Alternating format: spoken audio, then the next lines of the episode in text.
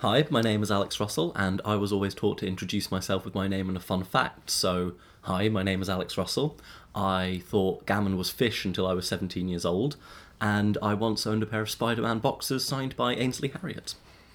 Hello and welcome to Poetry Non-Stop. This is Patrick Widdess, and that was an introduction from the final guest in this first series of podcasts, Alex Russell. Alex has a rare entrepreneurial streak for a poet. He'll be discussing some of his innovations in writing and performance poetry and answering that elusive question how do you make a living from poetry? But first, I asked him what drew him to poetry in the first place. Embarrassingly enough, originally it started out when I was uh, about 13, 14, listening to far too much pop punk, and I wasn't any good at playing an instrument, so I thought hopefully I could write some lyrics, and I was absolutely no good at singing either. And so eventually the writing kind of took a life of its own, and I realised you can do it just saying the words. yeah, like uh, John Cooper Clarke. Absolutely. Um, I didn't really think it could go anywhere at first because you have a very narrow view of what poetry is and isn't at the time, uh, which is basically dictated by your GCSE teachers. But I remember going to a gig and seeing this absolutely fantastic poet, Zach Roddis, and he was touring with the bands. Uh, opening up with his poetry, and he'd have people crowd surf during them. He was having mosh pits as he was going through his poems, wow. and it was a moment of thinking, poetry can be whatever you want it to be.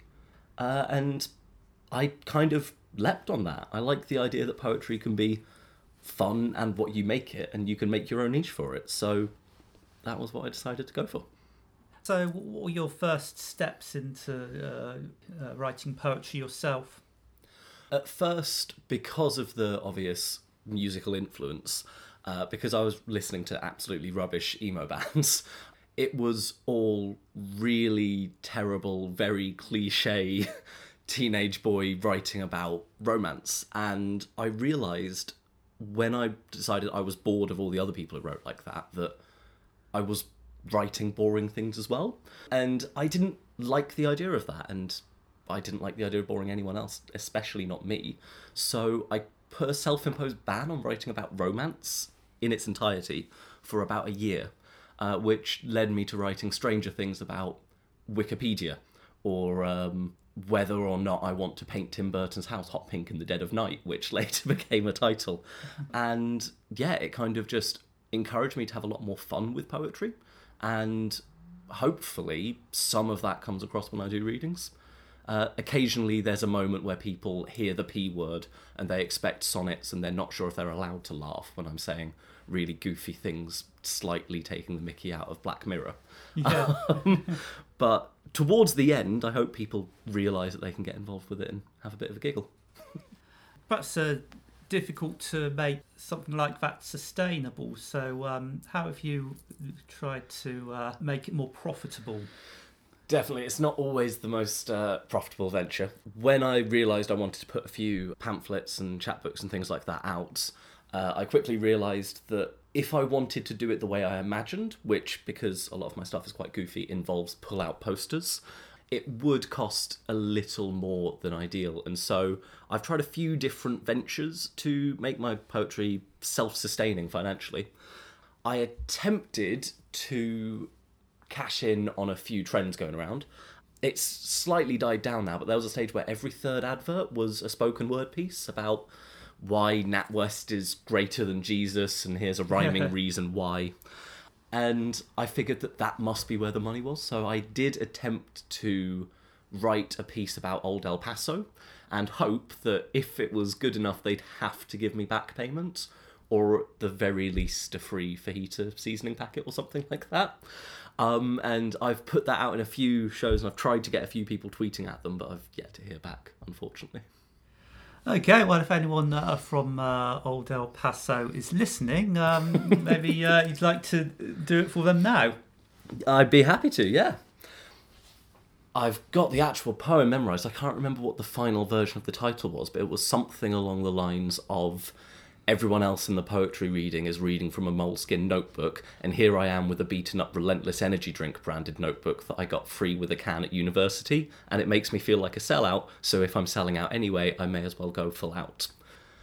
Old El Paso is a type of seasoning, so it stands up to reasoning that you should put it on your food to make people think you're a real swell dude. Then, when you have friends over for dinner, they're gonna think that you're a winner instead of having to judge your personality. Because honestly, mate, if you ask me, I think it's lacking personally. You made consumerism your identity. Now, don't get me wrong, I think that it's great that you like your subscription to Loot Crate. The problem is about you, that's all we know. You've got a closet that's ready to blow with shirts that show every game you play. You wear a Portal belt buckle every day. But when you summarize the latest threads you read, it makes me wonder if you have opinions not from Reddit. I wouldn't care about an independent superfan, but you can't tell me what you think about Superman before you check a forum like, hey there, can I have these thoughts about Superman? No? Well, I can't upset the clan. If people disagree, I won't have a plan. I'll just repeat what I heard and stay deadpan. I don't want you to think it bothers me if people get intense about DC, or think that I marvel at comic readers as if they're committing misdemeanors. I too like consuming media. I'll even lose hours on Wikipedia. I know the joy of shows that transfix. I wrote a poem for Netflix that they sent me a bobblehead for. And that is something I adore. I just don't want it to be all that defines me.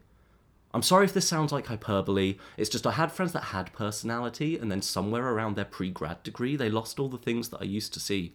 When we'd question the world defiantly. And yeah, sometimes we'd disagree, because our thoughts still had originality, but it was never a fight. We'd still decree at the end that everything's left carefree. That, I think, is the main thing you lost. You won't take different opinions at any cost. You think there's some objective truth about whether Star Wars got long in the tooth. I just miss the times we got excited by anything at all that you couldn't buy. So please, old friend, won't you do me a favour? I miss when our lives were full of flavour. I don't think you're happy being passive, and so, won't you please come round for some old El Paso? Another problem with poetry, it can take a long time to write, but I understand you found a way of making it more efficient. Absolutely. Uh, if you are trying to monetize your poetry, it's important that you have a steady stream of content coming out that you can monetize. Uh, and of course, not only is it time consuming to actually make, lots of people get caught up by writer's block. Lots of people get absolutely uh, paralyzed by the constant fear that if you're not using your time to create something, then you're wasting it, leaving you completely terrified every time you try and relax. Um, so, what I ended up doing was I tried to use technology to make the writing process a little bit easier. I realized while I was trying to write messages that my phone would recommend to me three words based on everything I typed beforehand that might come next. And it turns out it's quite easy to get that kind of software. So you could get a bot, theoretically, and feed it your first chapbook as the only data it has for how human beings write and what words should go where. And then, if you only make a piece by choosing the words recommended to you, technically, it's your words presented in an order of the style you write in, chosen by you, so it's everything you could possibly want from an individually written piece, but you can just click wildly or just pick based on what's uh, suggested to you, turning you into kind of a co-creator and curator mm-hmm. of the piece. Um, and so I put together about 30 different pieces from there, picked my favourite, and that's in my new manuscript that I've just submitted out. Okay, uh, can we hear that? I'd be more than happy to. Uh, it's called the title was also chosen by the bot. Imaginary friends on the forest floor alone, with only the dead stars for a glow. Uh, it puts together words I'd never actually think of combining in really bizarrely beautiful ways, like Moths started willing the world to tell you they would still love your life to the dead set sunsets, after frantic apologies to obsolete strangers that nobody wants to crumble, before they even missed the point of your butchered expressions that happened to be destroyed in the dark. Is the point of your life this nightmare donated, taken with only silence? Is the point of your funeral this kind and also still pretty? Haunted stories about thinking your identity is noteworthy.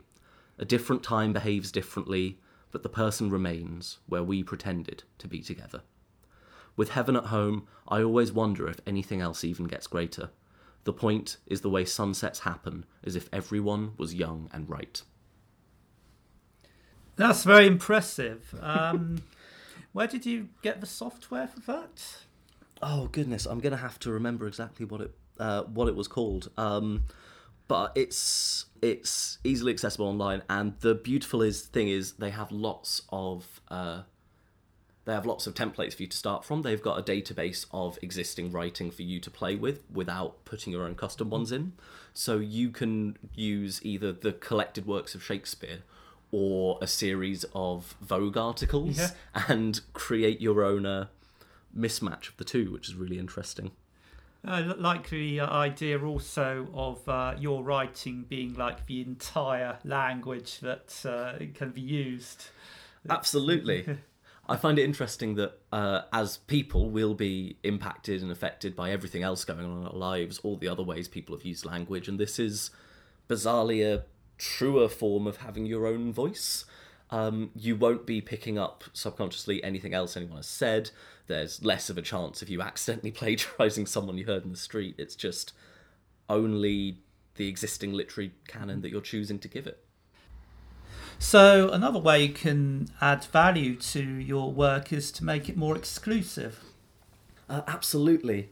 I find this one a bit of a strange one. I always really want to make poetry more accessible, uh, especially because it seems like we're marginalising a lot of voices when we do things like put really expensive reading sub, um, reading fees up.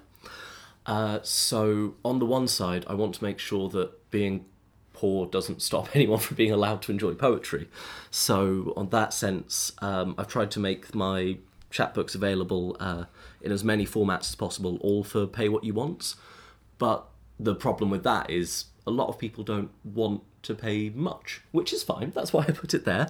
But I've definitely lost a lot of money from people paying nothing and then having me cover shipping costs to send it to, say, Santa Cruz. So to try and get the money to offset that one. So, for an event called Disco Dada, put on by our brilliant friend Sophie Essex, who runs Salo Press, and a brilliant series of nights called Volta, one of the nights was Disco Dada, and you're encouraged to bring as much weirdo art performance as possible to the stage. So, I went up as the CEO of the Literary Container Company, also trading as Poetry Preserves and to try and appeal to the increased demand for one of one exclusive items, um, like we were talking about, the idea that while everything's being mass produced, uh, owning something that no one else can feels really special. These were poems written on handmade paper and read into a jar and then crushed up. Uh, the paper being read from was crushed up, placed into the jar, and really quickly, so that the poetry doesn't have time to escape the jar and go into the surrounding air, lid goes on, you twist it, and there's a poem in there in two senses. You've got the paper and you've got the poem read into it, and then I sell it for two pounds, in theory. It was an absolutely hilarious, really fun piece to do, and as an extension of it, I made an Etsy, which no one's picked up on yet. Yeah, um, and so uh, with these jars, would you um, open them and let the poem waft around the room, or do you keep them sealed for posterity? Um, that I think is up to uh, up to the individual. Um, I like the idea that it's almost like a scented candle. You can eke it out a little bit and have it go in. If you want to store it, absolutely, you keep it in there. You know a poem is in there. But I think of it. Um, there's this company. They bottle air all across England and sell it to places where there's huge amounts of pollution. So someone could open it up and just breathe in country air, and for that one moment, they're somewhere a lot purer. And I think if you live in a poetry deficit environment, I like the idea of someone opening up one of these jars and just, ah, there we are. Uh, do you have one of the poems? Uh... Oh, I do.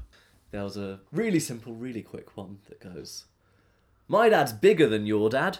My dad's way bigger than your dad. My dad is so big he couldn't fit on the planet anymore. My dad is so big he has to live in outer space now. And he's out there punching away the aliens, smashing away the UFOs, beating down asteroids, and that's why he hasn't been home since April. Sorry. you fit all that in one jar. bit of a downer ending. But yes, you just read into it and seal it up. Uh, people were having a bit of trouble um, picturing it, and so I did an example one at the start of the performance where I just said poems, poems, poems, poems into a jar, and that was the only one I actually uh, I actually sent someone away with. They really wanted the poem jar. Great. Um, well, I, I can see it as being a good investment, like uh, wine or artwork or something. I imagine uh, if Shakespeare had done that, his jars would be worth a fortune by now. Absolutely, I'm sure they age well. um, okay, so I mean, uh, making a living from uh, poetry is one thing, but um, how can it get you love? Now, that's the problem, isn't it? Because we've met a lot of poets, and unfortunately, some of them aren't the most well-rounded and developed people to have wonderful relationships. I'm, I'm doing self-deprecating jokes, of course. Please don't hate me, any poets listening to this. Um, absolutely, I was doing a reading recently, uh, all about the internet, and I'm obsessed with the thought that people are using the internet to find love. I think that's so beautiful. I think that's so pure, but I've not actually got in any online relationships myself. And so I thought that, you know, any good writer would do research before writing around a subject. So I figured if I wanted to know that what that was like, and if I wanted to get a bit of inspiration by having a muse, uh, I could attempt to write in a way that would uh, hopefully get someone enamoured that I could start some sort of relationship with me. And so it turns out for people who aren't quite sure about anything and don't quite know how to form relationships, there's something called the internet and a site in particular, Craigslist, uh, up until recently when it got taken down, had a brilliant Lonely Hearts place. Uh, you could do personal ads in there. And so I put up a few Lonely Hearts ads, um, poems masquerading as calls for romance, really. Uh, and I put some of those out and then collected the responses in what I hoped was found poetry. So there were a few pieces like, I briefly forgot what reflections were. I jumped when I went to touch a window and almost met fingertips with my echo. I was disappointed when I didn't feel human touch. Please, just let me hold your hand. I am a push door that people keep pulling. Date me at the roller rink and let me know if they're all idiots or if it's my fault for having a handle where I should be flat. And I sleep about a foot away from the top of the bed with my feet sticking off the end. I'll often have nice food available and choose to leave it for another day and eat something worse, often, so often, that it goes off before I ever have it. I don't think I believe I deserve nice things. I'm not going to ask you to fix me. I know I probably won't change.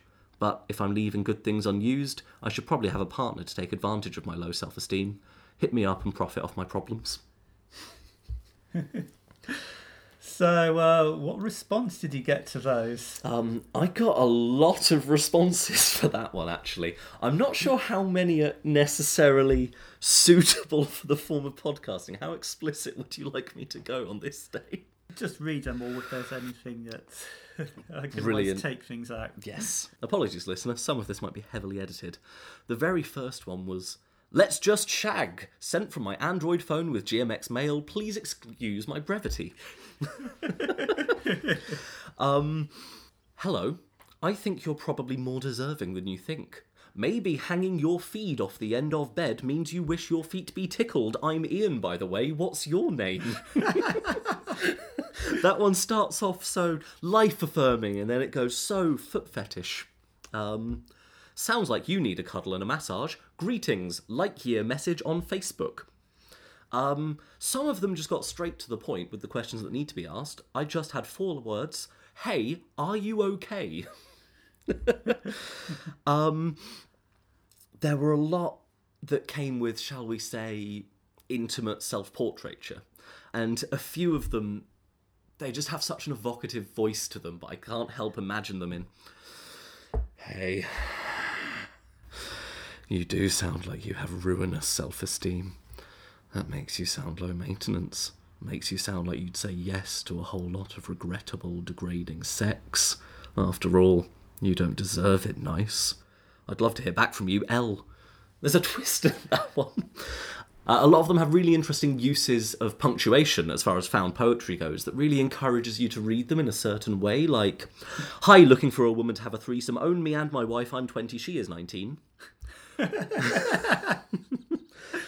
and another one that had absolutely no line breaks or punctuation in any sense was You sound really weird, but so am I. Looking for a casual shag, am older guy, overweight, thick cock with huge helmet, that about covers it. and I don't think I'll ever know what he meant by that about covers it.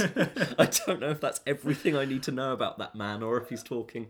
Never mind. There's a lot that uh, is best unknown about these people.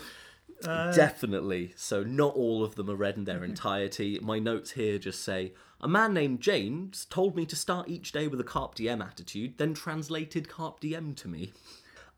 I think the least likely one to make it in the final edit is.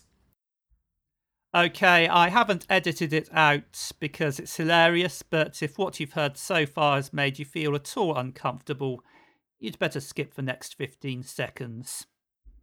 And I'm going to read this one as it's written as well. Hi, I'm 22. You? I'm Dom Top Iconocom. Meet me now. I want you suck me good and fuck you very gently until your hole open up and fuck you hard until we both come slow and fast. Three exclamation marks. Fuck the come out of you. Just a full stop. And send picplers. But a few of them were just so bizarrely lovely. I had someone that only said, I'm not interested, but your post made me smile, and then a little smiley face. And I've started dedicating this section, if I ever read it, to a chap called David, who kind of made me stop mocking these. It was just so unexpectedly genuine. Wow. And he writes it with a H, so you have to say it like that. Wow, what an unusual Craigslist posting. I so hope that it is genuine. Just go home and read your posting and felt uncertain synergy towards it. I have nothing to hide and would just love to get to know someone with similar insecurities and ideals to my own. Genuinely would love to hear from you. David. Dot dot dot. Uh, I wasn't expecting that. Um, David, if you're out there, um, I hope you found what you're looking for. I hope so as well. Um, I've read that at a few poetry nights, and only when I was going back over it, in case you asked about it today, did I remember that I did put these in my home city's Craigslist side, and so there is a chance that someone from the, the from the messages has actually heard me read it, which is a terrifying concept. But yeah, I really hope David's doing well. I tried to message him back. Um, I uh, the first time I read that, I said that any sales of the chapbook I'd try to donate to David to do something nice for him, and it was about three months later I never heard back from him. So, I guess he's the one that got away. Yeah, we've covered quite a lot. Have you got uh, an exercise or prompt that uh, we can use to uh, write some uh, big money making poems? Uh, absolutely. Uh, I think my general advice of what I try to do if I'm doing any money making prompt is just try and find an exploitable market and jump on it. Uh, whether it is the idea of cashing in on the fact that everyone else is doing uh, spoken word advertisements, or whether it is just spotting an audience ready to be wrung, like deciding you're going to eke everything you can out of the one of one, making things exclusive with the jar of poetry.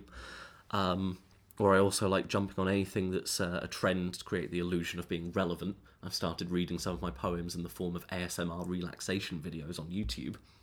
I think absolutely find an exploitable market and decide that you're going to be the one to exploit it. Yeah, yeah. Well, there's uh, lots of uh, great ideas, and uh, you, might uh, have your own idea. Um, explore your uh, entrepreneurial spirit.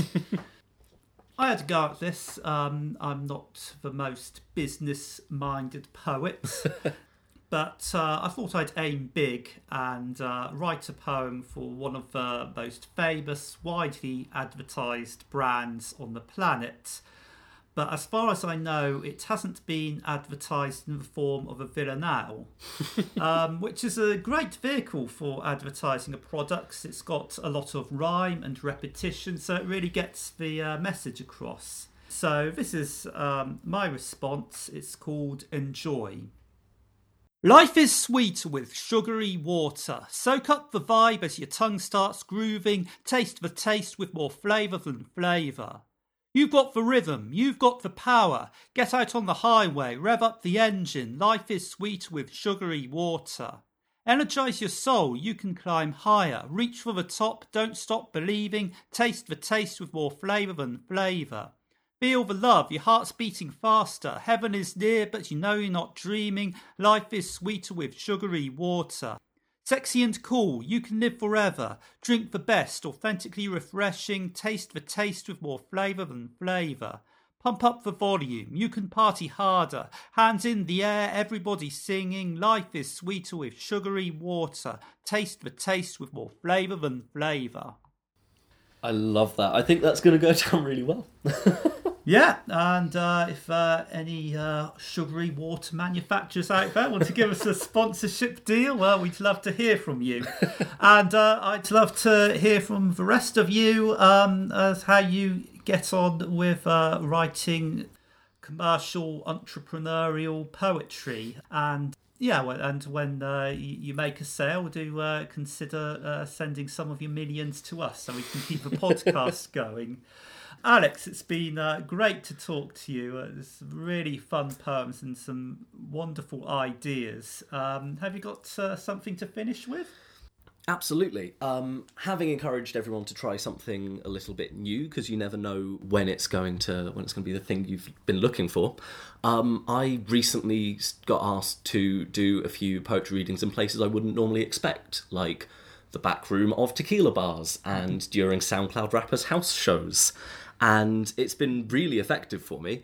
Uh, mostly because the people there tend to get really quite drunk, and I have sold one chap my book four times because he keeps forgetting he's picked it up beforehand. um, and if I remind him, he goes, "Oh, it must have fallen out of my pocket on the bike ride home." um, and so I thought I'd share something I did for the purpose of helping out a SoundCloud rapper, something I did to a beat. Um, it's called Rebuild. Alone in a house, still knelt on the floor, contemplating what I've got left to stand for. I don't know what more this place has in store. I don't know much. I'm so unsure. All that I know for certain is from this low down, it doesn't feel like a home. Maybe I don't need to worry yet, though. Remind me how long it took to build Rome? I know that I need to rebuild. We've got dreams that never grew and more that were killed. I know that I'm unfulfilled, but think of the potential that's being instilled. Maybe I can make things better, aim for more than just all right. Maybe I go from regretter to making my future bright. I'll put some houseplants in the kitchen to prove I can keep them alive. I'll treat myself with that same love, and together we're both gonna thrive. Small changes matter too. That's what I tell myself on my new bed sheets. I could have gone cheaper than brushed cotton, but I deserve some treats. I'm making my space beautiful, I'm making my wants known, and I can build a throne out of this sofa that I've sewn the repairs into.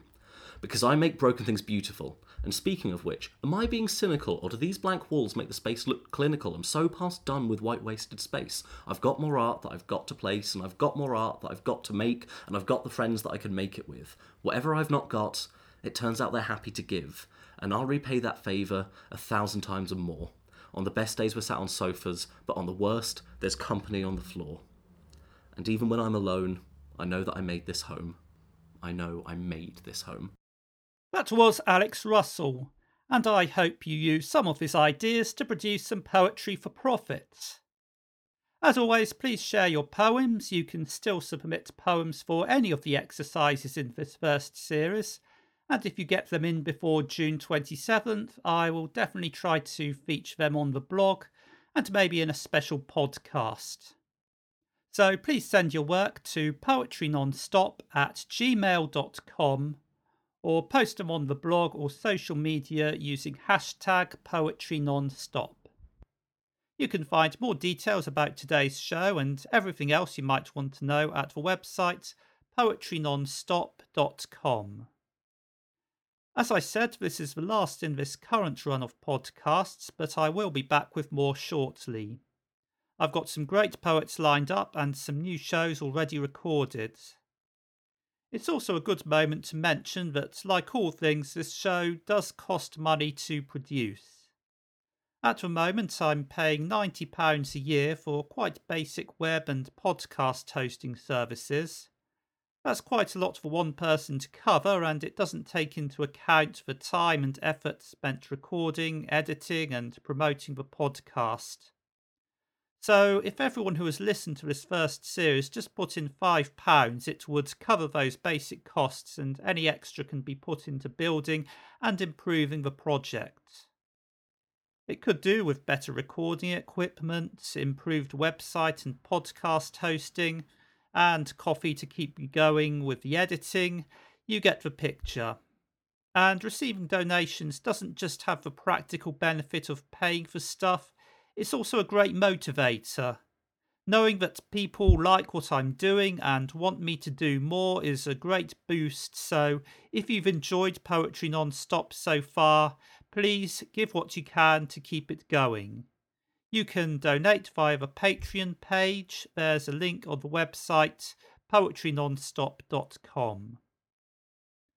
So that's just about it for the first series of Poetry Non-Stop. Please stay tuned and tell all your friends. Earlier, Alex mentioned using a predictive text bot to create new poems out of his old ones. You can find a link to that on the website. And to finish off, I put all the poems I've written for this series into the bot to create a poetry mashup which I'll leave you with until next time. Thank you for listening and keep writing. The taste of America is salt and cabbage. Life is a party on a crumpled seagull. I was raised to break the jaws of flailing prawn dogs. Feel the warmth of diamonds and meerkats. The world grew from a little blue box of golden flamingo legs. Don't spill your soul on your featherless clock faced dogs. Pump up your cheek and smell the fat librarian of the island. Jostle your tongue in Michigan. Splash your heart's cocktail on the doorstep of her country. You've got my sugary beak and rubber wings in a weightless embrace wild with these faded blue hours of onion and pepper. I grasp your arm as you skin the azure boy and shiver.